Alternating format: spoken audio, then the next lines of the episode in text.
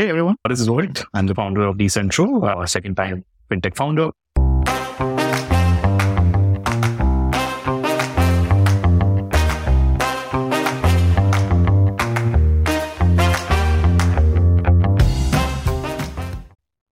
It's the year 2014. Rohit Taneja has just returned to India after quitting a job with Sony in Japan.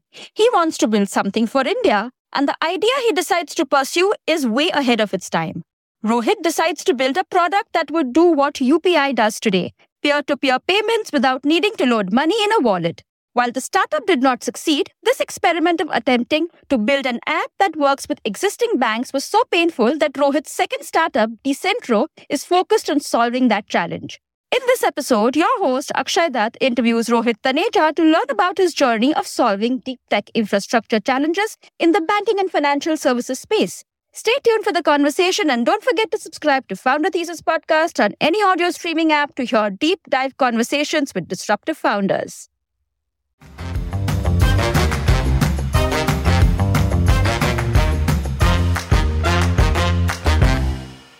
Really passionate about fintech and solving complex problems in the world, in the banking world especially. Rohit, you are a second time founder. Let's start with your first journey of getting into entrepreneurship.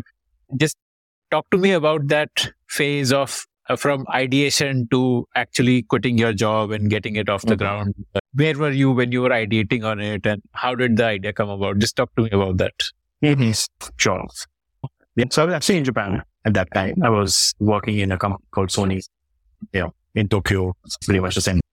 So I've always been a product person, really like designing, making products, taking them to market and see At Sony, you were doing like physical product or like software? physical products, yeah, hardware. Yeah. Wow. Very cool. Yeah. So I'm a hardware, I mean, electronics engineer by training. That's how I ended up in the hardware domain. Came back to India 2014. Right? Core thesis at that point was I wanted to solve some problems which were fairly visible to me, especially which I could see in my social life. For example, one of the problems is how do you really share money with friends? Senior. Hmm. Hmm. And this is back in 2014 when UPI was not at all present. Hmm. So you can imagine how painful just sharing money with friends can be Peer to peer payment. peer-to-peer payments. Exactly. Yeah. So classic problem that pretty much every college student, millennial, every young person faces in terms of how do we, yeah, how do you simplify your social life by making sure there are no money challenges in terms of sharing? You- Hmm. Of course, UPI is very simple, but before UPI, we were one of the early players to actually make it happen in the market.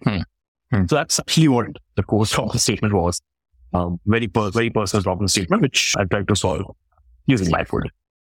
And uh, like, how did you get it off the ground? Uh, it- was this a regulated space back then? Like today, this payment Mhm. space is highly regulated. And, Yeah. uh, there would be a long initial regulatory Yeah. compliance work you would need to do before you can even Yeah. think of starting. But what Yeah. was it like back then? Yeah, at that time it was actually simpler. One was there were some regulations, of course, in place. Like for example, you still need a banking partner in the back end to process the payments, and it has it has to be a regulated account. For example, if you're doing collections and those kind of things. At the same time, if you want to issue your own UPI IDs, then you need to be a UPI, right? PCS certified app. Obviously, when UPI came in, we were on the early place. Yeah. So a few of these things were there, but otherwise it was very simple in the sense that P2P payments was fairly new thing for the country to understand. And the only regulated instrument available except to banks was wallets, Hmm. which were like cyclerable instrument. People don't really like putting money into a separate wallet just for the purpose of sending to a friend, unless there's a different purpose that can be fulfilled. So yeah, that's essentially how, you know, the regulation was. From our perspective, I think the way we got it off the ground, the first thing that we did was, of course, take a lot of market feedback uh, on a. Is this is this something that the market really needs? Is this something that our friends need as well? And what should be the form factor? Should it be a mobile app? Should it be a website? Those things. So I, at first time founders, everything was new to us. So I did the initial coding. I, I pretty much built the initial platform when we were just three people in the team. And then we started hiring engineers, you know, post a fundraise. The initial year was fully bootstrapped. Uh, there was nobody else in the team, just two founders and one person. And then once we launched the initial app, then that is when we started really getting traction and raised some angel capital. Okay. What did you build? Was it like a basically like a payment gateway? You created a payment gateway in a mobile app. Was that it with some workflows around it?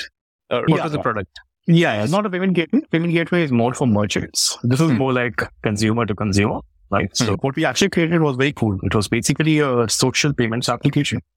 Uh, Hmm. in the sense that, let us say I send you money using bank to bank transfer.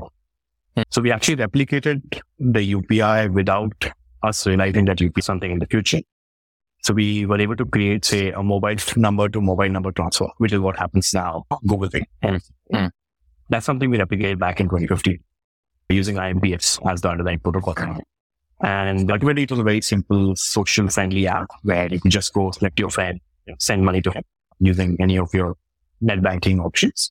Uh, and then the friend will have the option to receive the money back directly into his account. Uh, how So, does the uh, technology work? If you select a friend, Yeah. how does the app know what's his account number? Yeah. Yeah. So the friend has to enter. The first time he has to enter the account number. Okay. Um, So just like the moment you select a friend, he'll get an SMS or he'll get a link uh, and he has to go on the link and enter his account Exactly. details. exactly. Okay. Exactly. Okay. Okay. That's right. And then what? Like then you would help him log into his net banking, like you had that integration with banks to log into the net banking and then do the transaction. Good. Exactly. So on the sending side, you will use net banking or, the- even like some of these other wallets like Paytm, etc., right, for sending money. Hmm. Uh, and then the recipient, the first time, of course, he has to register, he has to enter his banking details. Yeah. The frequent time, the account is already mapped. So yeah, just the phone number suffices. And did you have to build the pipes from your app to the net banking and all those pipes? Did you have to build them or were you able to piggyback on existing pipes? So we have to build a lot. So for example, if you look at the second leg, I think the first leg is connection was fairly easier in this case because we were able to wrap, say, use a payment gateway or a wallet functionality. So to say. The second leg was actually much harder because we had to integrate with the bank for making payouts directly into those bank accounts. What is the Uh, second leg here? Second leg is when you do a repeat transaction, like when you already have the data. No, Okay. second leg is because like if you look at the money flow, the way like you can't send money directly from bank A to bank B as a Hmm. consumer to consumer, Hmm. or rather you were not able to send this before you. Hmm. API is the only thing that rather enabled it, simplified it. So the only other protocol is IMPS. Like I can go into my net banking, I can enter an account number and then send money to that. account. Hmm. However, it's a very cumbersome process because first I have to enter your account. So from an experience point of view, it's fairly low. Like I have to enter your account number every time, and if there's a mistake, it goes something. That's exactly what we changed by abstracting it to a phone number. However, since ultimately IMPS, bank to bank IMPS is not an open APS, like in the sense Hmm. that a consumer is something that a merchant cannot consume or as an Hmm. app cannot consume directly, right? Yeah. So you have to have an intermediary account, which is what a lot of the regulated players do. So the money essentially got debited from, say, the consumer A. Before it hitting consumer B, it went to a central pool account, which was a regulated institution. Hmm. And then from that pool account, it had to be settled to the consumer. The second leg is where we had to interact directly with the banks for me. Uh, what was the need to directly interact with the banks? Because we can't had to you- cons- Uh, but you just need to work with one bank, right? The bank which holds your account. yeah, just one. Okay. Okay. Just. Okay. Okay. So just that one bank with whom you hold the account, there you need to build automation because you would have like thousands of micro transactions. You cannot be doing it through any other way but a direct API connection. Yeah, that's correct. That's correct. Yes. Oh, okay. Okay. Okay. Interesting. Okay. Yeah. Okay. A- and what was your go to market for this? Oh, yeah. So I think one key benefit here is we ourselves were the users, right, of that. So the moment it came in, like the moment the first alpha beta version came out, we ourselves, the team started using it. You know, we prompted our friends to use it as well. And there's a good viral effect here because every time, just like WhatsApp, right, I add a new friend, I'm able to notify him on the app saying, okay, hey, I want to settle money with you on this particular app. So every new user tries to bring in a couple of more users. Mm. Uh, so that's a virality question, right? Mm. Classic, uh, classic B2C strategy. Yeah, so I think our initial friend circle, my college mates from IIT, my friends in Delhi, those kind of things, those were the early, yeah, the users. And Yeah. had a team also. How were you funding it? Initially, we did not. Initially, it was Mm. just two founders. Um, Okay. And there was one more engineer who came, but yeah, it was all bootstrap. There was no, nobody was getting Mm. any salary for the first. Okay. Okay. Tell me the journey from there. You then raised your angel round, right? So how did that come about? What kind of numbers were you doing at that time? And Yeah. The angel round was purely on the product, like a pre-seed round, uh, more on the idea that, okay, this is an amazing idea that needs to exist. And definitely a backing on the team that, okay, this is a team that's likely to go. So we raised actually from the initial uh, lead, I would say, came from Investopad, which is one of our incubators, was one of our incubators in the previous talk. So the founders of Investopad came in as angels. They then obviously had their own circle. With angels, that's a good thing, right? Once you get a couple of great angels, they automatically try to bring in as well. At that time, I think the app was in a beta and maybe we had maybe around 500 users or something like that. Hmm. Uh, yeah, that was the core, the first round at least. Yeah. Okay. Okay. And Yeah. uh, to keep going on that journey, like you raised that money, how did Sure. the money change your trajectory? And Yeah, absolutely. This was very small check back then. I think it was 100K. Yeah, close to 100K in USD. Hmm. Uh, not with not like the seed rounds nowadays. That's yeah. Uh, yeah, very small number, which is good enough for a lean team. I only spend for salary or the cloud, you know, spend on AWS. Uh, yeah, the moment the captain came, we started hiring people. So we hired a couple of interns. Uh, we hired a couple of full-time engineers as well. Uh, we got in, yeah, we got in a designer, got in a couple of developers. I think we expanded it over the to around 10 in total in the next uh, one and a half years. Immediately after this app launch, we also entered a competition. This was QPrize. I don't think it happens nowadays, but this was a competition that used to happen for around three or four years at a stretch. It's basically sponsored by a couple of venture capital who also write seed checks. Okay. Uh, yeah. And they give you a convertible note as a grant, right? So essentially just grant money. There's no equity attached to it. And that helps a lot. So we actually won, we were the first prize winners in that. There were fairly large number of applications, I think 500 plus or something across India. So we were the first one from the top three players. And uh, that gave us an additional 250K around, uh, I think it's August 2015. Yeah, Okay. that was the. Well, yeah. So I think with that, we have more than enough cash for like a couple of years. Yeah, we just started expanding on the team side and of course the product side. Eventually, Wh- what Uh, were you spending on? Were you spending on customer acquisition or on Yep. building we were, yeah, we were both. Yeah, everything pretty much. So right from developing the platform, you know, strengthening the statistics and strengthening the product itself, launching new versions very quickly on the application side. So the form factor ultimately was a mobile app. Android first, iOS second, so a bunch of those, you know, developments came in as well. And yeah, customer acquisition, we were running Google ads as well to increase the pace, you know, of customer acquisition. Running a couple of contests. So yeah, Did the money sounds pretty small to start a payments Yep. company because like at that time, 2015 that you're saying, Yep. I think there was this explosion of payment companies, uh, Mhm. some of which still survive today, some got acquired Yep. and don't survive anymore. But they were all spending on cashbacks and TV ads and hoardings and so Yep. on. So were you like, did you underestimate the uphill battle of customer acquisition? Mm-hmm. Yeah, absolutely. For sure we did. I think that is one of the key things, right, that we learned from a learning point of view that, okay, what was it that could be done differently if I was starting that app again? I think the first thing was by default, it takes a lot of time to instill that trust, right, when you're launching a new payment company. Also, we were not positioning ourselves as a payments company, which is a good thing. And we still don't think of it as a payments company, even though payments was the foundation for it. The reason is because ultimately we wanted to show it as a lifestyle. So, okay, I'm going out with my friends. So I just want to split the bill. I just split the bill on this particular app and then send money to my friend right away. Right?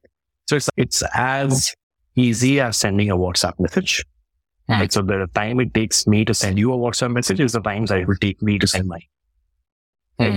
That was the messaging. That was the positioning that we had, which worked very well. It worked in our favor. And that's what got us a lot of virality in the market. We acquired, I think, around 300,000 users, mostly organically without much. I think we spent 5 lakhs or 7 lakhs in total on the uh, customer acquisition side.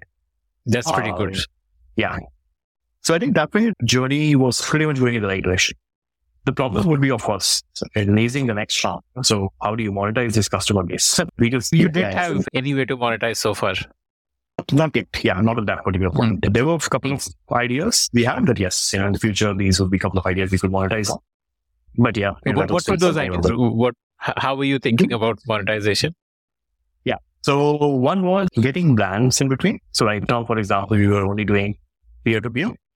uh, we could also enable peer to merchant, you know, using the QR codes. Mm. So Mm.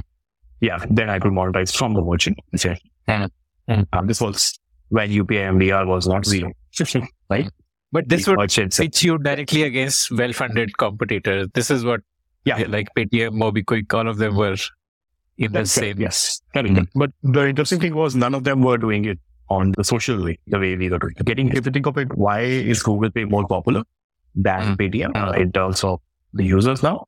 It's Mm. because Google Pay brings to the consumer network first. Than the merchant. Okay. Yeah. Okay. Right? Okay. I get, look, I, there's no, I don't, I like Google Pay simply because all my friends are there. Hmm. I don't think of Paytm when I think of my friends. I don't think, okay, ah, it's not really a social app. Like Paytm is a very transactional app. Uh, Google Pay is like a, still a social app because there was chat element inside. I can chat with my friend, like also same like uh, Okay. that's a very important difference. Like, so it was Yeah, more like okay. Google Pay rather than Paytm is what I would say. Okay. Okay. So you had built in the chat and the, Yeah, yeah, everything was that was the social element of it. Yeah, okay. Uh, I had a lingering question from how the payment worked. So you said you wanted to make it as easy as sending a WhatsApp message. If I'm, if I, let's say send a, add a number of my friend and an amount, say pay 200 rupees to Ashok mm-hmm. and this is Ashok's number, Ashok will get a link where he fills out his bank details. Then won't I need to manually do something to make that transaction happen? No, once he has, once your friend has entered the bank details, that's the money will go. You don't But need then what about two factor authentication? Uh, So again, you're not transacting on a merchant, right? You're sending money to a friend directly. I think No, but at the back end, it's going to like it's going to your account, right? It's equivalent of, of- in the eyes of a bank. It would be like a merchant transaction because you wrapped it around a payment gateway. So That is correct. Thanks. Correct. Yeah, yeah, yeah, that is correct. Yes, yes, exactly. So that was the next stage, right? So once we started getting into UPI is when we started figuring out, say, two things. When you're positioning it as a P2P, the bank doesn't ask for two. Like even on a wallet. Okay. It was, yeah, yeah. oh, okay, okay, okay. So once you entered the number and the user, the other user, the receiver fills out his bank details, then you're able to auto debit the account. The Exactly. uh, the sender doesn't need to put in like the two factor authentication is not needed. There's no, Yeah, no other action needed from his side. exactly. Exactly. So while this sounds convenient, it also sounds unsafe. Yeah, you're right. I mean, it's always a trade-off between convenience and safety. I think uh, if you look at most payment apps, we'll always have that duality, right? I mean, you can either be too convenient or you can either be too safe. You're right. But again, the fact that it's a social app, like you're sending money to a friend, makes Hmm. it famous here, right? You're not, you're not transacting with a stranger. So that's again the idea of, for example, why do I trust WhatsApp? Is because I know whom I'm chatting. Right. Yeah, you were at a point where you were thinking of raising your next Right. round. Yeah, t- tell Yeah. me from there, the story from there. Yeah, yeah, so I think uh, once the initial growth started coming in and once the virality started kicking in, which is 2015 roughly, we obviously need more cash, right? Because the idea was you need to acquire customers faster. And uh, we did have a few strategies which were working out. Like, for example, we were giving referral bonuses, classic referral acquisition strategy, right? On the B2C side. There are a couple of interesting uh, lucky draw and those kind of things that were running as well, which were fairly popular. Cashbacks. Yeah, kind of like that. Classic strategy. So that, that was working well, but of course, it's a money burner. So you need to you know, keep burning money until you reach, say, maybe a million users, right? Which could be an inflection. So you need to figure out that inflection point where your cost to acquisition goes down. And every, like every customer is able to get maybe at least one free customer in lot of it. Right? Okay, the, the Um, network effect starts kicking. Yes, exactly. Hmm. So that was the goal. That was the goal of that year. I think, yeah, we did fairly well in 2015. In six, 2016 is when uh, we started planning for the race. This would be probably a, you know, or a A Series A kind of a race that we would have done. Hmm. Unfortunately, two things happened. One, if you track back in 20, if you go back in 2016, 17, you'll notice that just like the down cycle now, there was a down cycle in between. You know? Uh, it was not as severe or as bad as today, but uh, it was still fairly bad. People were, a lot of companies are not able to raise capital. The Snapdeal had that famous Yes. like Exactly, right? Snapdeal. year explosion. implosion. Uh, Yes, uh, exactly. Hmm. So, yeah, so much of thing, these things were happening. And interestingly, there was a major announcement in 2017 that happened where WhatsApp came into India and said, okay, hey, oh, now we are going to do uh, on UPI Hmm. on WhatsApp. Hmm. Um, now, if you look at it that way, WhatsApp UPI direct pick up the direct competitor to Hmm. Hmm. And that scared the investors a lot. Right. So Mm. Then they were like, okay, WhatsApp is just going to eat everybody. There won't be anybody left in the market, which has not happened, which is exactly what I told them, but that is not how Indians operate. Like, if you think of it, there's a mind share, a mind Mm. recall factor that needs to be taken into account. Like when I think of payments, I don't think of WhatsApp. I think of something else. But yeah, when I think of chatting, sure, I think of WhatsApp. But yeah, long story short, so a lot of the investors were like not ready to you know Hmm. put in capital at that point of time, and we were running out of cash uh, Hmm. from the company perspective. So we went into the hibernation phase, the bootstrap phase again for last year, which is 2017. Like you Oh, stop spending on customer acquisition and Yeah, exactly. Stop spending Hmm. on that. Stop reduced salaries as well across the board. Hmm. Uh, Hmm. And uh, then, since UPI was becoming very popular, it was Hmm. taking off, and they were like Pay and a bunch of these companies like PhonePe, which were Hmm. coming out. Pretty much every global company started getting interested in uh, UPI. And Hmm. so that is when we found a good exit alternative. And okay, hey, if we're not able to raise capital, let's at least look for exit. And then we started getting offers from multiple companies. Know, Hmm. uh, got few offers from Amazon, PTM, and the likes. Yeah, and then got one they, from they were uh, wanting to buy you for the UPI stack. Like you had built a UPI peer-to-peer Yes. payment app. yeah, Okay. understand. Okay. Okay. Yeah. So I think the best offer came from Wibmo, which is the company that acquired uh, in 2018. What is Wibmo? I've never heard of them. I, uh, it's not a consumer app, so most people would not be aware. It's actually a very, very old school company, 20 years old, more than 20 years old. What they do is they essentially power the authentication or the 3D secure authentication for you. So the 2FA that you do on, Okay. on yeah. And in India, they have massive market share. I think 80% of India's e-commerce merchants are with them. Wow. Okay. Uh, wouldn't banks be the buyers of 2FA? Like it's the banks who Yeah, yeah, yeah. They Uh, power the 2FA on the bank PGs. For example, Uh, HDFC is a customer for them, etc. Mm. Yeah, that's right. Okay, okay, okay. Got it, got it. So they're like a Yeah. banking technology company. Yes. Okay, Yeah, got it. that's right. Mm. Yeah. Okay. Uh, yeah. And how that much did they acquire you for? This was a little over a million dollars. Okay. Hmm. So uh, still a decent outcome for like investors who have made some money. They, Correct, correct. Mm. Yes, absolutely. and this was a cash deal or equity? This was a catchy story. Okay, okay, okay. And then Wibmo also got acquired further. Yeah, yeah. So that was 2018. And then Wibmo, of course, was in its own trajectory of growth itself. Wibmo had raised, I think, the first round in 20, no, 2009. Hmm. So, it, like, they themselves had been in the market for like eight, nine years now. Hmm. And yeah, they also had plans to either go public or look for a good exit outcome uh, Hmm. for the investors that had put in capital. Hmm. Uh, and hence, I think, yeah, PayU came along and PayU really found a lot of value because PayU had the front end that that payment gateway, but they did not have deeper connectivity in terms of authentication services. Yeah, so they acquired. Oh, okay, okay, okay. Got it. Uh, so you got equity in your Wibmo equity got converted to you equity, basically. Yeah, we got converted to PayU equity, which further got liquidated. So it's basically they did not give out PayU equity. They technically uh, they would just liquidate everybody Okay, and you buy it. Okay. Yeah. Okay. Yeah. Got it. Okay. Okay. Okay. Yeah. Got it. Interesting. And what about you? Were, you still like uh, uh, your startup was called My Poolin, right? Yes, definitely. Yeah, that's right. Yeah, So you continued to stay and work with work at My Poolin within Wibmo, or Yeah, yeah. that was yes, that is how it was run. It was basically a subsidiary and acquisition. So they maintained the subsidiary at an arm's length and of course continued to share some technology knowledge. And yep. So we said there, I think 2017 is when the acquisition happened. Sorry, 20 yeah, 2017 end is when the acquisition happened, and then 2019 is when the PayU acquisition happened. Wibmo plus PayU for two little over two and a half years, close to three years. Uh, yes, before starting. Exactly. okay, okay, okay, got it. And was was Wibmo able to give the kind of capital you needed to create a social payment company needs capital, right? Were Mhm. they able to Exactly. invest adequately? Yeah, so we actually pivoted. So post Okay. the uh, post the acquisition because Wibmo's key interest was more in the technology rather than Hmm. less in the B2C side.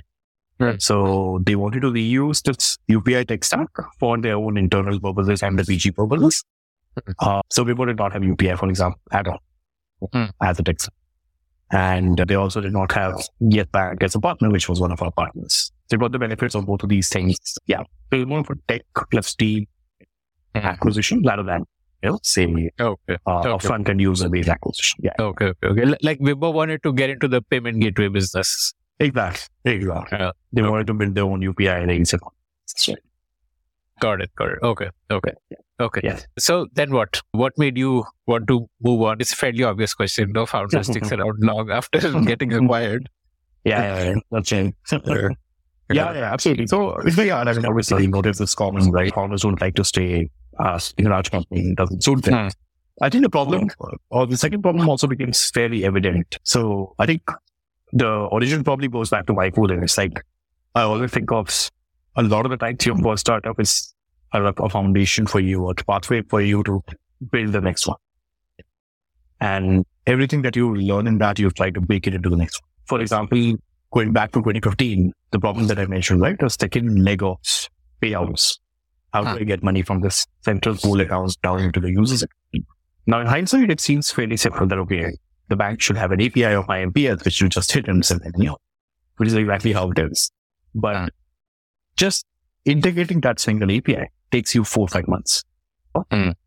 Uh, and to my mind, that's a ridiculous number. Like, uh, I think maybe in 2014, 15, you could have that patience, but in today's age, companies don't have patience of, you know, for six months. They can't wait for six months to build a basic pipe, but then pipe is in a couple of hours from somebody else. Hmm. Uh, thought process that I went back to that in tw- after the acquisition by PayU, my thought was, okay, five years had gone by. We were in 2020 now. I was 2015 when I started. Something should have changed. Um, but you know, that is not Okay. also scenarios. the, the time took the time that it takes uh, if you do the right integration, even now, is the same Hmm. as what it used to take in 2015.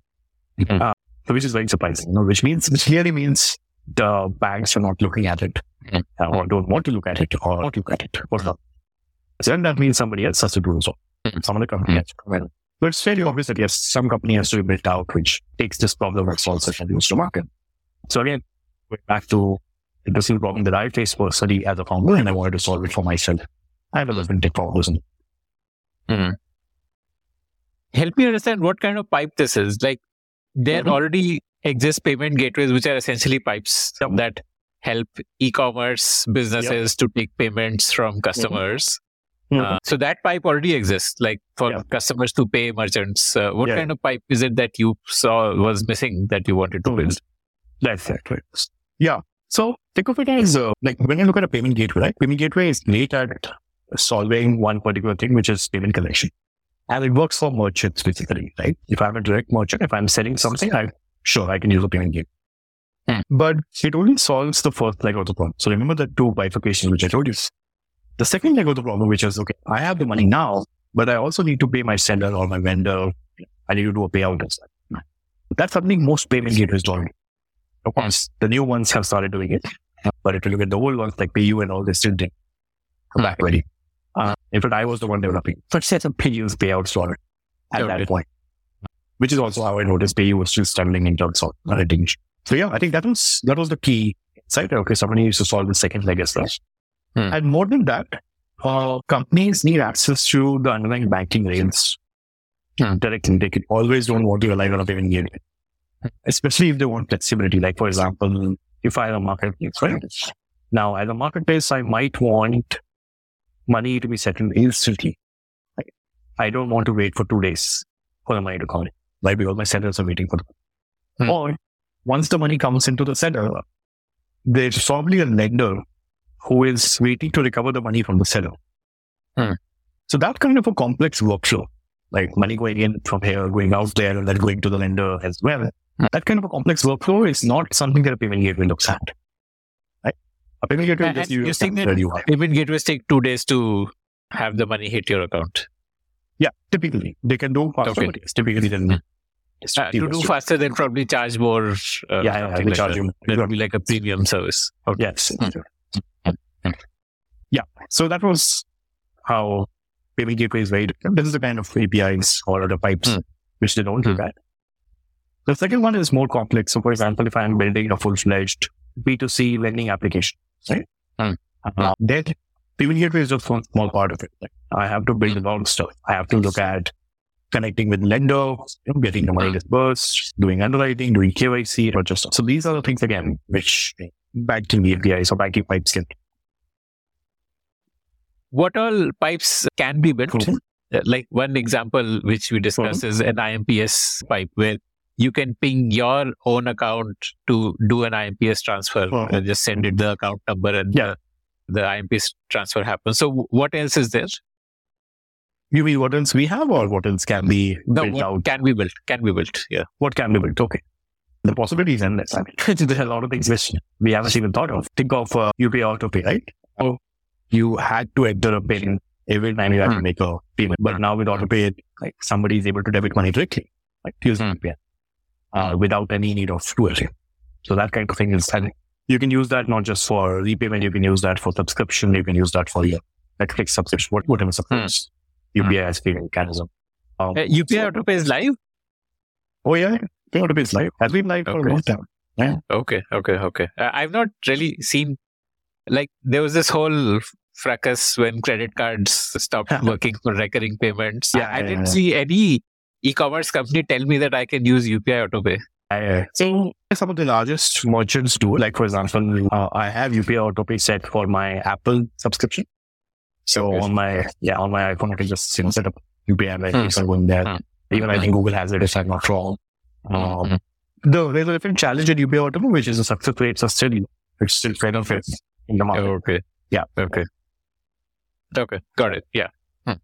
Yeah, but I think uh, yeah, I think that's one. Then I think you can track the latest developments, right? The UPI has now become interoperable with PayNow in Singapore.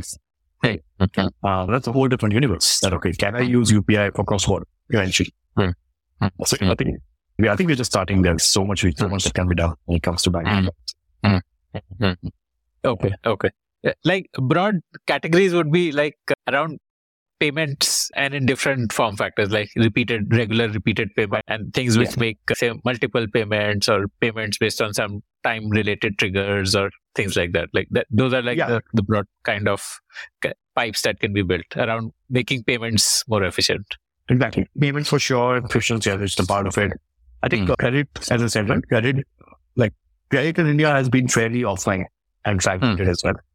Hmm. Uh, only now you're starting to see some digital lenders you know, come in the Hmm. mix. So yeah, I think credit is a huge category. Okay. Okay. Got it. So uh, again, tell me that ze- zero to one journey. You had this idea that the pipes to banks are broken Yep. or uh, are like take a long time to build. Mhm. So a company should build those pipes and make them available on tap. How did this idea get executed? Mm-hmm. Sure, absolutely. Yeah, I think once the problem statement was clear, we obviously started. I think the first thing was to figure out which bank or which partner to take. So we went back to our you know, old friend Yes Bank, which is has been a great partner to date. They became the first banking partner. They were very happy, of course. Because ultimately, if you look at it from bank perspective, they it's a win-win for them. They're able to get a lot of float as well. They're able to get more revenue as well, right, from the API side. That was the first step. I think the second one was starting to build out a team. So I started looking at, okay, who can be the right engineers you know, to help me build this? A couple of engineers joined me from the previous organization because uh, they do work. Not happy with the large company. they wanted, you know, journey of a startup again, um, Mhm. which was great. I think that really showed a lot of trust in the founder again. And then, of course, I think the moment I shared that, okay, I'm going to start again, a lot of the angels definitely want to uh, help you the second time around. Mm. So I was able to raise an angel round fairly quickly. I think in a matter of like 20, 25 days, we closed that Wow. round. How much did you Um, close? This was around 300K. 300 USD, yeah. Uh, yeah. And then Y Combinator happened. So I had applied for YC Hmm. before starting out officially. And then, of course, uh, YC application got accepted, uh, which gave us a whole different boost in terms of the branding, in terms of network. And then we closed the larger round, seed round, which was close to $1.7 million, uh, August 2020. Okay. And the way you would earn would be like a few pennies for every transaction. That would be the way to earn. That is correct. Yeah. Yeah. So Hmm. Kubernetes either flat or percentage depending on the kind of transactions. Yeah. Okay. And what kind of customers would want this kind of a banking API? Sure. Yeah. So broadly two categories, I think, at a very high level. One is early stage fintechs. which are just starting out their journey. Uh, for example, one of our earliest customers is FamPay. Uh, I think Okay. they're a yeah, neobank, like for teenagers. Mhm. Yeah, for them, it was a great foundation to build on, on top of. They didn't have to Hmm. go around and figure out, okay, where do I get KYC from? Where do I get XYZ from? So for early stage fintechs, it's a no-brainer. Like, they-. Like within a matter of a month, they can literally build out the entire application and go live in the market, Hmm. like, Mhm. which used to be one year in 2015. So Hmm. Yeah, drastic sure. 10x difference in terms of time and velocity here. Yeah. So that's one major category. So we have a bunch of built experiences. Uh, the second Hmm. one is, uh, and this is something which caught on fairly early in the first six months, is uh, larger non-fintechs or rather larger incorporates that want to add a fintech vertical, right? So for example, I think a good example here would be Jumbotail. So Jumbotail is mm. one of our customers. For those that don't know Jumbotail, Jumbotail essentially runs backend SaaS for uh, retailers, like they're able to manage logistics and all that stuff. Now, They're like a a competitor to Udaan, basically. Exactly. Yeah, kind of. Yes. Mm. Uh, so, yeah. So now, what they wanted to do was very different. Like they, they are a non-fintech company that want to add their own QR codes. Like they want to issue their own QR codes. They want to collect money through their own system.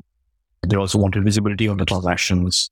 They also wanted to recover money from the seller for credit that is given. Hmm. So, bunch of Hmm. complex workflows. Uh, so these are second categories. Second category of companies. Yeah. Okay, okay, okay, got it. And like you must have had a product journey, right? Wh- Which API did you build first, and uh, what was your go-to-market for it? Like, just go through that journey. Like you've been doing this for about three years now, right? Yeah. So, so That's- just take me through that three-year journey. Sure. Absolutely. Yeah. So I think the first step, once we had the team in place, and once we had the bank partner we assigned in place, was of course to figure out okay, which is the first API you know, that is the highest in demand. I think the APIs that are the highest in demand, and still continue to be the highest in demand is payment collections. How do you simplify collections of money using, say, payment links, uh, UPI intent, right? Those kind of things.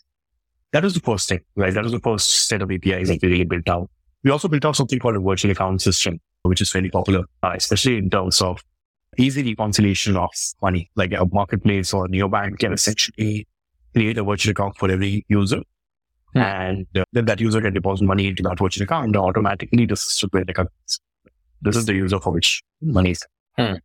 Hmm. So I think that kind of reconciliation engine, that kind of simplification engine is something we built out as well. Yeah, so these are the first set of APIs. Then we entered a more complex domain of payouts. W- One quick question: for the first set of APIs on payments, how did they work? Like, what would the, be the information going to a bank, and what would the that information trigger? Yes. Yeah. So here the bank's role is, I would say, fairly less in the sense that uh, I tell you what's happening is the first step is you need to generate a virtual account, right? So Hmm. let's take the case of like Jumbotail. Now Jumbotail is creating virtual accounts for every retailer, right? So every retailer has one virtual account. And the consumer, when he goes and wants to pay that retailer, he just needs to send money to that particular virtual account. Hmm. It could be through a QR code, it could be through UPI, or it could be through Hmm. regular net banking as well, whatever Hmm.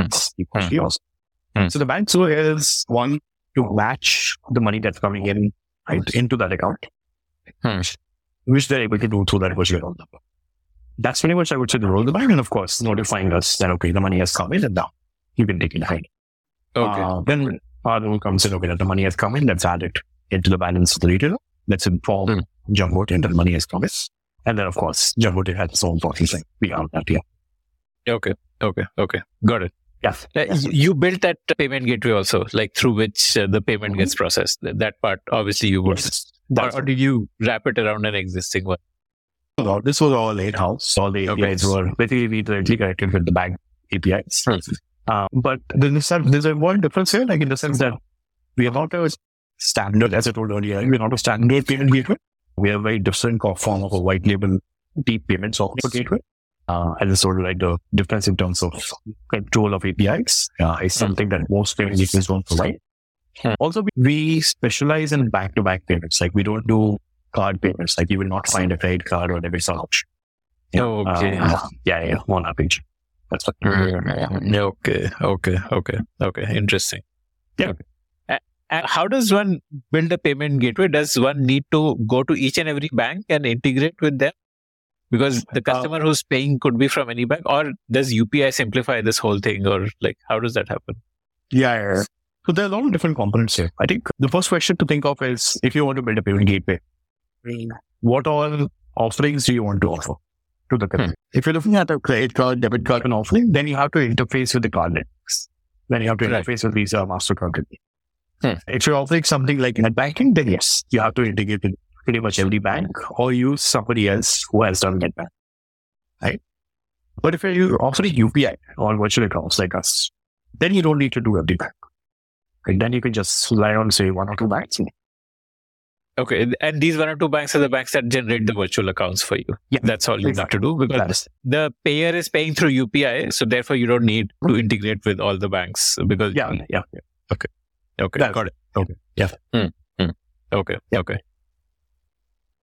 Yeah. uh, So, that's yeah. Then we enter into the payouts. Yeah, payouts of course, as you can imagine, there's a different use case altogether, which is, for example, payroll payouts, right? Payroll processing is a use case. Vendor payouts is a use case. Cashback payouts is a use case. So anywhere wherever the money has to go to a consumer, yeah, or a vendor. That's it. Okay.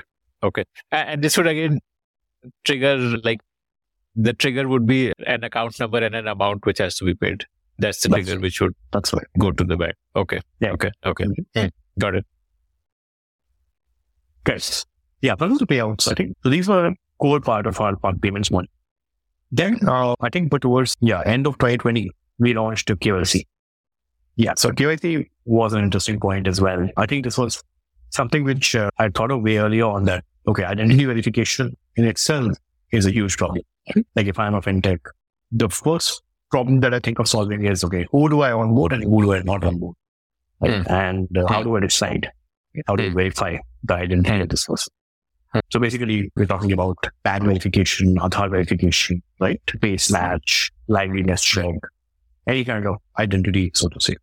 Hmm. Yeah, I think giving that all under one roof and giving Hmm. that as part of a very differentiated offer Hmm. uh, is something that yeah, came in second. Uh, how did you differentiate this? Because This is a fairly this KYC as a as technology stack has been around for a while. Yep, yep, I know. That's true. Hmm. it has been, yeah. I think the key, if you look at the most KYC players, right, what ends up happening is after a certain point, if you are a KYC company, for example, your target market starts saturating within a particular region. Right? So you have to branch out and go deep into, say, banks and customers, or you have to go global, right? Hmm. And you become a global KYC player, which is what, if you track, most of the KYC companies are doing as well. Hmm. So yeah, any of the regular KYC companies in the market, like for example, if you take Hyperwatch you as one name, they're more centered in US, so they're either trying to get deeper into the US market. Okay. Yeah, as compared to the India market. I think that's one. And second is most of the KYC companies, they typically provide you a fragmented KYC collection. So Hmm. basically, it's okay. Now, I need to stitch together multiple journeys in order to make it happen. Okay. So if I'm onboarding a user, I might want to do a KYC, I might want to do, sorry, I might want to do PAN, PAN match, face match, etc. Now, can a company stitch this together for me? Or do I need to Hmm. stitch this together myself? You know, Hmm. Hmm. um, is where the differentiation comes in. Okay. Okay. Okay. So uh, essentially, the rent offerings are not so self-serve. Li- like what you're doing is like a very fill it, shut it, forget it thing. Yeah. That's good. Okay. okay, That is Okay. Yes. Mm. Mm. So the KYC now has become, uh, that's where the positioning of the company has evolved. It started with being just plug and play payment APIs, and now it's Mm. become more broader, you know, with banking as a service on one end and then payments on the other. Mm. Yeah. Okay. Okay. Okay. Okay, So KYC you launched in 21. End of 2020. Okay. Okay. Yeah. Okay. Okay. Yeah. Yeah. So, yeah. Then we moved on. Yeah. I think in 2021, the key idea was, of course, just to go all in in terms of growth. Uh. And uh, yeah, I think we grew fairly well. I think in 2020, and we were there, we were at probably close to 10, yeah, 10 to $20,000 of like monthly revenue And by end of 2021, we were at 100K. So basically almost a 10X growth in terms of monthly revenue. Sure. A- And this was Once- like on the back of your customers growing. If you, let's say you sign up mm-hmm. FamPay, while initial Yeah. numbers of FamPay might have been low, but they would have Yeah. scaled up pretty rapidly. And so Yeah. therefore your earning from FamPay also keeps go- going up. that is it. Okay. Okay. That Yeah. was the key. Uh, uh, what about adding more clients? Uh, Yeah, yeah. Of course, probably. I think probably there's a 70 30 kind of split there where 70% of the growth typically tends to come from Existing. customers. Yeah, existing clients. Right. Okay. Okay. Okay. Okay. Interesting. Got it. Okay. Yeah. Okay. Okay. Yeah, and then surprising, right? I think once you set the foundation right, ultimately there's a good word of mouth that keeps on spreading. The biggest, the, com- the company has a great product, now the platform is good. It's reliable. Hmm. As Hmm. like a customer has grown by 10x in one, Hmm. Hmm. just riding on top of this infrastructure. Hence, other customers also want to come in together. Hmm. And uh, yeah, I think that growth continues. So that's like a, I would say, zero to one journey that happened. And now it's, we're already in the one to 10 phase, Hmm. both literal and metaphorical sense. Yeah. And did you launch more products in 2022? We did, yes. Once the payments and KYC was solved, the idea was okay, how do we now go deeper into banking?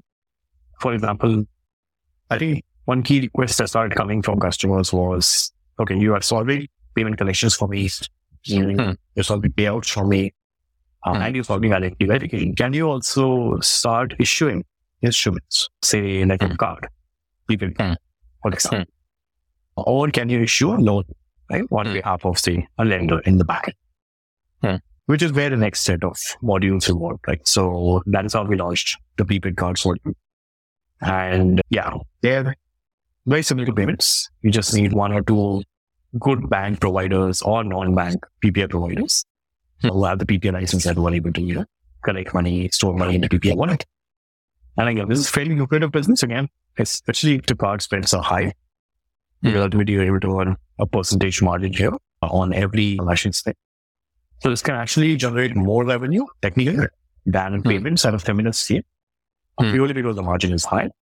But yeah, you have to get a lot of volumes for it to like, you know, meaningful as compared to payments.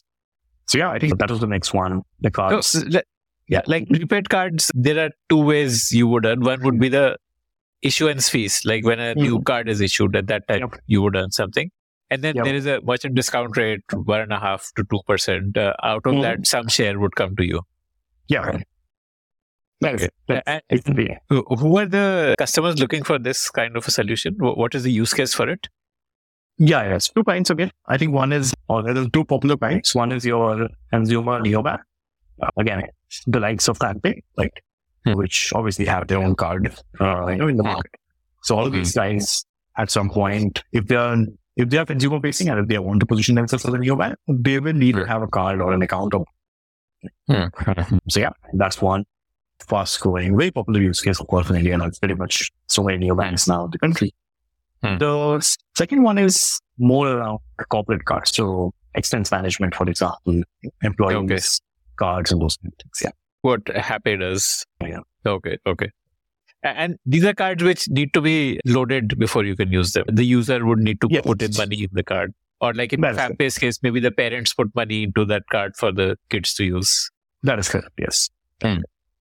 Uh, any company using you essentially needs to have an in-house development team, right? Because you are providing tools which cut their time to launch the product. To integrate those tools, they need an in-house development team or be working with a development Yeah. agency or something. Yeah, yeah, that's right. You're right. Okay. To date, yes. Uh, but we're soon getting into the whole SDK or the no code kind of environment as well, where you're doing just embedding SDK and the SDK will do your job instead of an API. So yeah. What is the difference between an SDK and an API? So- what, what are the implications for what you just told me? The implication is your development time goes down. Right? Through an API, there's still some development required because you have to take care of all the parameters that you want to pass to the API. Hmm. Uh, and you have to take care of long the cases. Hmm. Plus, an API typically, or rather, I would say from a safety perspective, it's just your API be exposed. These are payment APIs, KYC APIs. So it's, they're carrying very sensitive data. Right? Hmm. And they should not be exposed on that app. So let us say if I am, let's say FamPay, right? So FamPay uses our APIs, but FamPay does not hit our API directly from the mobile app. Hmm. The mobile app will first hit FamPay's server, the FamPay's server will then hit our server. Hmm. That's the safest way to consume it. Hmm. Versus an SDK. What an SDK can do, an SDK can simplify a lot of the processing which happens on FamPay's server, for which they would have had to involve some backend developer. So Hmm. on the API, like in this scenario, I would have to involve a backend developer and a front-end developer. A front-end developer would take care of the front-end on the app. The backend would be on the API side. But with SDK, technically, uh, I can just have one developer right? Consume it directly on the app front end. Yeah. A lot of the complexity of the processing on the backend gets passed on. Okay. That's the case. And will your earning change between providing API No. service and No. Yes, okay. It's just going to increase adoption. Like more people Yeah. will be able to adopt you if you're offering an SDK. That is correct, yes. Okay, okay, okay. Interesting. Yeah. You raised more money also, right? After the. YC, you you did like a pre-series A from YC. Yeah, yeah. So we did a seed round uh, post YC, uh, Hmm. including the YC capital that came in. And then, yeah, we just closed And how much was A. that? That YC. So, in, yeah, including YC, this was uh, 1.7 million. Okay. Yeah. Hmm. And then you did a Series A last year. Yeah, we did a seed in last year. That's Just Um, that 4.7. Yeah. Hmm. Okay. Okay. Okay. And uh, what do you what uh, like? What are you using this money for? mostly expansion. I think now it's uh, pure growth capital, like the zero one has done already. Now the idea is again, this flywheel in motion. How do we make that flywheel move faster? So it's basically going to feed that flywheel in terms of, you know, of course, having more resources, right? Having more bank partners, being able to do better support as well, those kind of things. Hmm. Hmm. And of course, building the products that the new products generation came, right? Uh, you Hmm. know, so credit, for example, that's a fairly new product for us. Uh, what is the credit product? Yeah. So basically lending infrastructure, right? So things which we discussed till now were more on the acquiring side. And also if you look at it, the things which I told you, KYC, payments and all these are all cost centers for a company.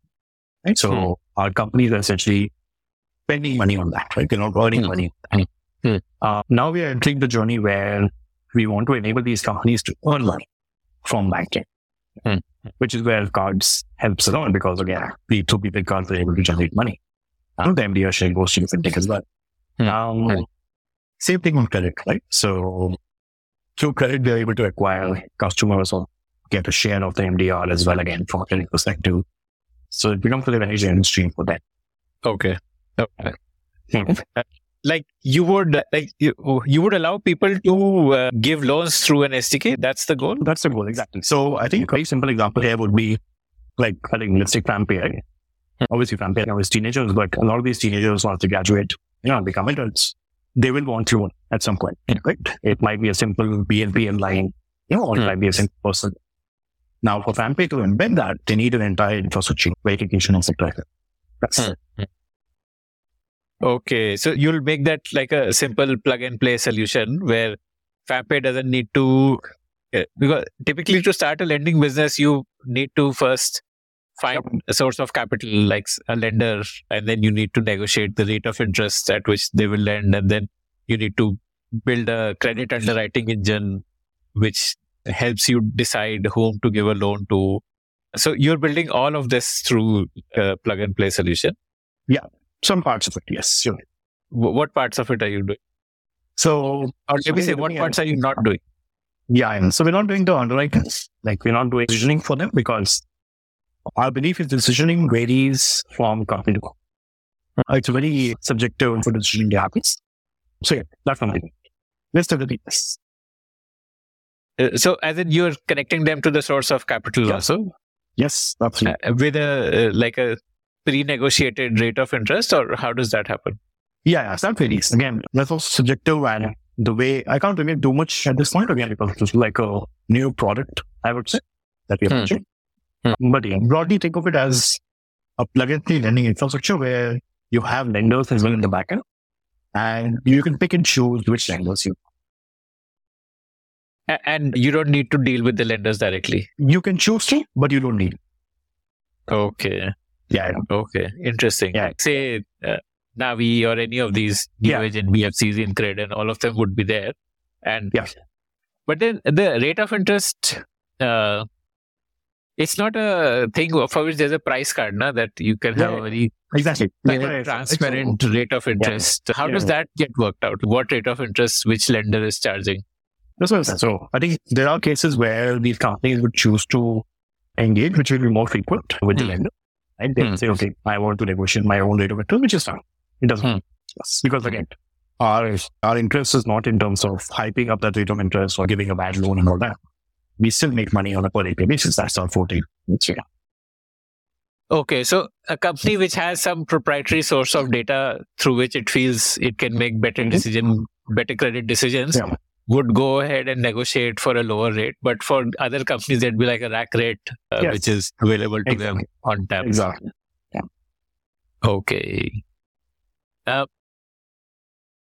so, uh, how do you get buy-in of uh, the lenders? Because they're not their typical way of working would involve a lot of due diligence of the person Mhm, who's coming in, which you're now Yep. just saying that anyone can plug into this API. And I mean, it's like in, in the collections business, it's easy to give money, it's hard to take it Mhm. back, and Yep. any successful lender knows that. So, Yeah, yeah. how do you make Right. their how do you get their buy-in?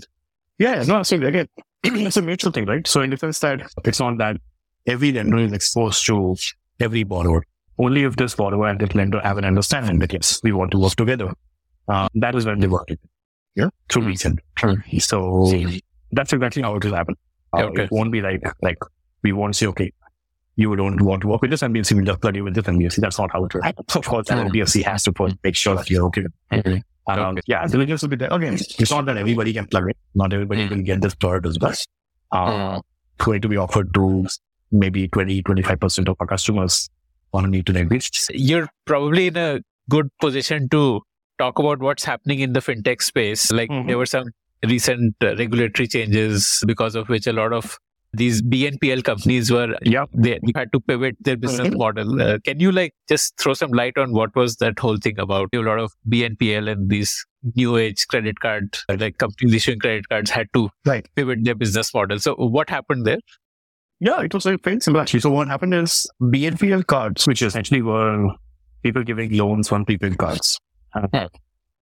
That was going well from a just like from a tech perspective, product perspective, it's very popular for it in the market. How did How that would- product work? A company would say that you get a personal loan of one, and then they would give you a card which had one lakh in it, That's the reloaded. Yes. Yeah, yeah, that's it. So there was like basically it's like a credit line, right? I can draw just like a credit card. Uh, I can tap into that credit line of one lakh in the back end. Just that it's technically not a credit card. It's a card which is getting loaded in real time. Ah, okay, okay. So the moment I want to spend money from that card, I have to first on my app load money in it, or that Uh, you happens real won't- time. Like You won't need as soon as you swipe it uh, at the back end, it, okay, okay, Exactly. fascinating. Okay, yeah, Hmm. Yeah. Mhm. So fairly good product, in fact. Uh, yeah, yeah, yeah, because it reduces the cost of the loan because Yes. you're not actually paying interest on the money until you actually swipe the card somewhere. Correct, correct, Yeah. correct. Exactly. Yeah. Hmm. Exactly. Uh, yeah, I think that was the construct itself. The major problem that it had, rather what people observed it had was uh, one is it started growing so popular that it over overshot the adoption of it. So to give you a perspective, people were asking, or rather, the number of prepaid cards o- on BNPL were more than the credit cards for that one Hmm. for a couple of banks. Because of fintech partnerships, like uh, all these fintechs were aggressively acquiring customers. Was Yep. that the reason? Absolutely. Yeah. Okay. Okay. And a lot of these were new to credit users. So a lot of these were like people in their early 20s, you know, mid 20s, late 20s, Mm. who just wanted a small credit line of like 20,000 rupees, 25,000 Mm. rupees, all those things. Mhm. Mm. Yeah. So the moment that number started overshooting the credit card is when I believe the regulator got concerned. Mm. You know, and uh, yeah, that's essentially when they said, okay, hey, we want to stop this suffering and we went back. Okay. And what was the pivot that uh, the BNPL companies had to do then? Yeah, so many of them are still pivoting. Mhm. Technically, if you look at it now, BNPL to a regular lending or credit line is not allowed on the card. However, you can still do a co-branded credit card. So you can still issue a co-branded credit card. Of course, there has to be a bank in the back end, Hmm. uh, which does it. So that's essentially, I believe, what most BNPL players are applying. Why? Uh, so, is a credit card for a customer? Is it tougher to get a credit card? Like you said that th- these cards shot up, whereas Hmm. credit cards were lagging behind. Uh, what is the reason for that? Yeah, yeah. Like a It is credit card is more regulated as a product, so there's more KYC requirement. Yeah, it's not just about KYC, it's also about the comfort of the bank. If you look at it, C does not offer credit card everybody. However, these BNPL players will be able to offer some sort of Mm. card. That's the key. Yeah. Okay, okay, okay, okay. So HDFC doesn't care how many prepaid cards are issued because it's Mhm. not credit risk for HDFC. Whereas a credit card is a credit risk for HDFC. Absolutely. Has a stricter due diligence process there. Correct, correct. That is correct. Yes. And do you agree with this? Or do Uh, you think no, I think it was restricting No, it, access to yeah, credit? yeah, yeah, it's quite restrictive for sure. I think there could have been a better way. I think they should have regulated it rather Mm. than banning, is what I feel. Okay, okay. And uh, what about credit on UPI? Does that exist as a product? Not yet in the full form. There's one form that exists, which is your credit card UPI linkage. No? Okay. Yeah, your RuPay cards now have Mhm. possibility to link UPIs. But yeah, I mean, proper bank account to bank account on you know, credit on UPI is yet. Mm-hmm. Mm-hmm. Okay. Okay. Interesting. Okay. Uh, We briefly spoke a bit about WhatsApp not Mhm. taking off. What do you think the reason is? Is it an execution issue or is it like fundamentally WhatsApp would not take off as a payment product? Quite a few. I think one, uh, by default, Indian regulators, as well as most people in India, don't like foreign companies coming in and okay, taking up their share of the market. What were the mistakes in your first startup which you are consciously avoiding in the second one? Oh, yeah. I think one was, I think not growing faster. Like we could have grown faster. Uh, which means obviously we should have raised more, we should have spent because we need that initial escape velocity. I think that is very important, which I've taken care of in this one. Yeah. I think second is to really ensure that you are right at the heart of that city or at ecosystem where you feel your best customers are. I think probably, for example, one, sh- could have done it in maybe Delhi or, or actually Bangalore to be, to say the city. Because Hmm. Bangalore would have been probably more tech savvy than Gurgaon. Yeah, so I think these are two the initial learnings. Third were more around nuances of, you know, okay, kind of like type kind of investors you want, right? Those kind of things as like, Which pretty Hmm. much everybody figures out. They're all kinds of investors in the market. Like you want investors who can continue to fund you for subsequent rounds and things like that. Yeah, absolutely. And more importantly, you want investors who are not poking every time. That, okay, hey, what is happening? What is and they have to, Okay. it has to be patient capital. Okay, okay, okay, okay. Interesting. So, uh, what is the way you think about growth? Is it to, is it through acquiring more customers, or is it through expanding the product portfolio, or is it through increasing Mhm. the pennies that you earn for every transaction, or what are the ways you've thought about that? Yeah, no, ultimately it has to boil down to the bottom line. Right? I think in our case, we're very clear that uh, we don't want to just just track vanity metrics. Right? It's not that we don't want to show you know, huge money flowing into our system, but we're not earning much. on it. Has to make sense in terms of revenue. Yeah, so that's essentially what we look at. Okay, am I getting good enough ROI, good enough ARR on this particular thing? And the margins eventually, like the good thing is, as you as you increase your network effect, as you increase the volumes, automatically your margins improve, right? Because you're able to drive your cost down on the provider side. Um, yeah, that's essentially, I would say, the key goal. Fact. So what do you have to pay out when you Mhm. build an API? Let's say you are working with Yes Bank to build an API uh, for payments or for virtual accounts. So what do you pay out? Yeah, it's a similar cost. So again, the cost varies. So, for example, in UPI, we don't pay anything because the banks cannot charge anything for UPI collections. On payouts, yes, there's a cost per APIs, per, per payout, there's a cost. Hmm. Say, Hmm. few pennies for every transaction. And you are essentially just marking that up and charging the customer. That's How much do you mark up? Very like I mean KYC will have a completely different margin structure. Overall, the margin can be anywhere from 20, 25% all the way up to 80, 90%. Which are your most profitable products? Collections is profitable because again, technically the bank doesn't charge us on UPI, but we are able to charge the customer. Cards is also profitable, but the volume, as I said, is a question mark there. yeah, these are two from a margin perspective. These two. The collections means what basically when a customer is paying a merchant? That's right. Yeah, that's right. Okay. Okay. And so you're able to charge your customers for UPI transaction also. But how is that? I, I thought that most customers would expect UPI to be a free thing. no, no, no. So when, when I say customers, which is our customer, which is company. Like Jumbotail, for example. Yeah, yeah. Please pay. Because see, ultimately the benefit for them is your reconciliation. Right? If I am using a payment gateway, right? Um, Mhm. Sure, I can bypass a payment gateway. But think of it like this. Uh, I'm an e-commerce website, Amazon. Hmm. Hmm. Why do I need to pay 2% to a payment gateway? Like Hmm. paying. I can just Hmm. share my account number with my consumer. And the Hmm. consumer can deposit money into that. Why do you think they don't do that? yeah, reconciliation. exactly. Right? They're doing millions of transactions a day. How will they fit and reconcile them? Uh, that's exactly what we saw. Okay, okay, okay. So, uh, any online business which has uh, an option to pay by UPI, they are paying for that transaction as well, the UPI transaction as well. Most of them are paying for that. Yes. Okay, okay. And what is the rate for that? A few pennies. Very simple. So a few pennies or small percentage, Like, maybe point Much one, lower than point- MDR. Like MDR is one Yeah, and a yeah, half yeah. to two. So Yeah, this would yeah, be like course. 0.5 Very or something like that. Correct. Interesting. Interesting. Okay, Okay. How have you built up the organization? Help me understand Decentro as an organization. What is the kind of people, kind of culture? How have you done that? Sure. Yeah, I think so. We are now 50 people overall. Within that, close to around 20, yeah, 22 tech product.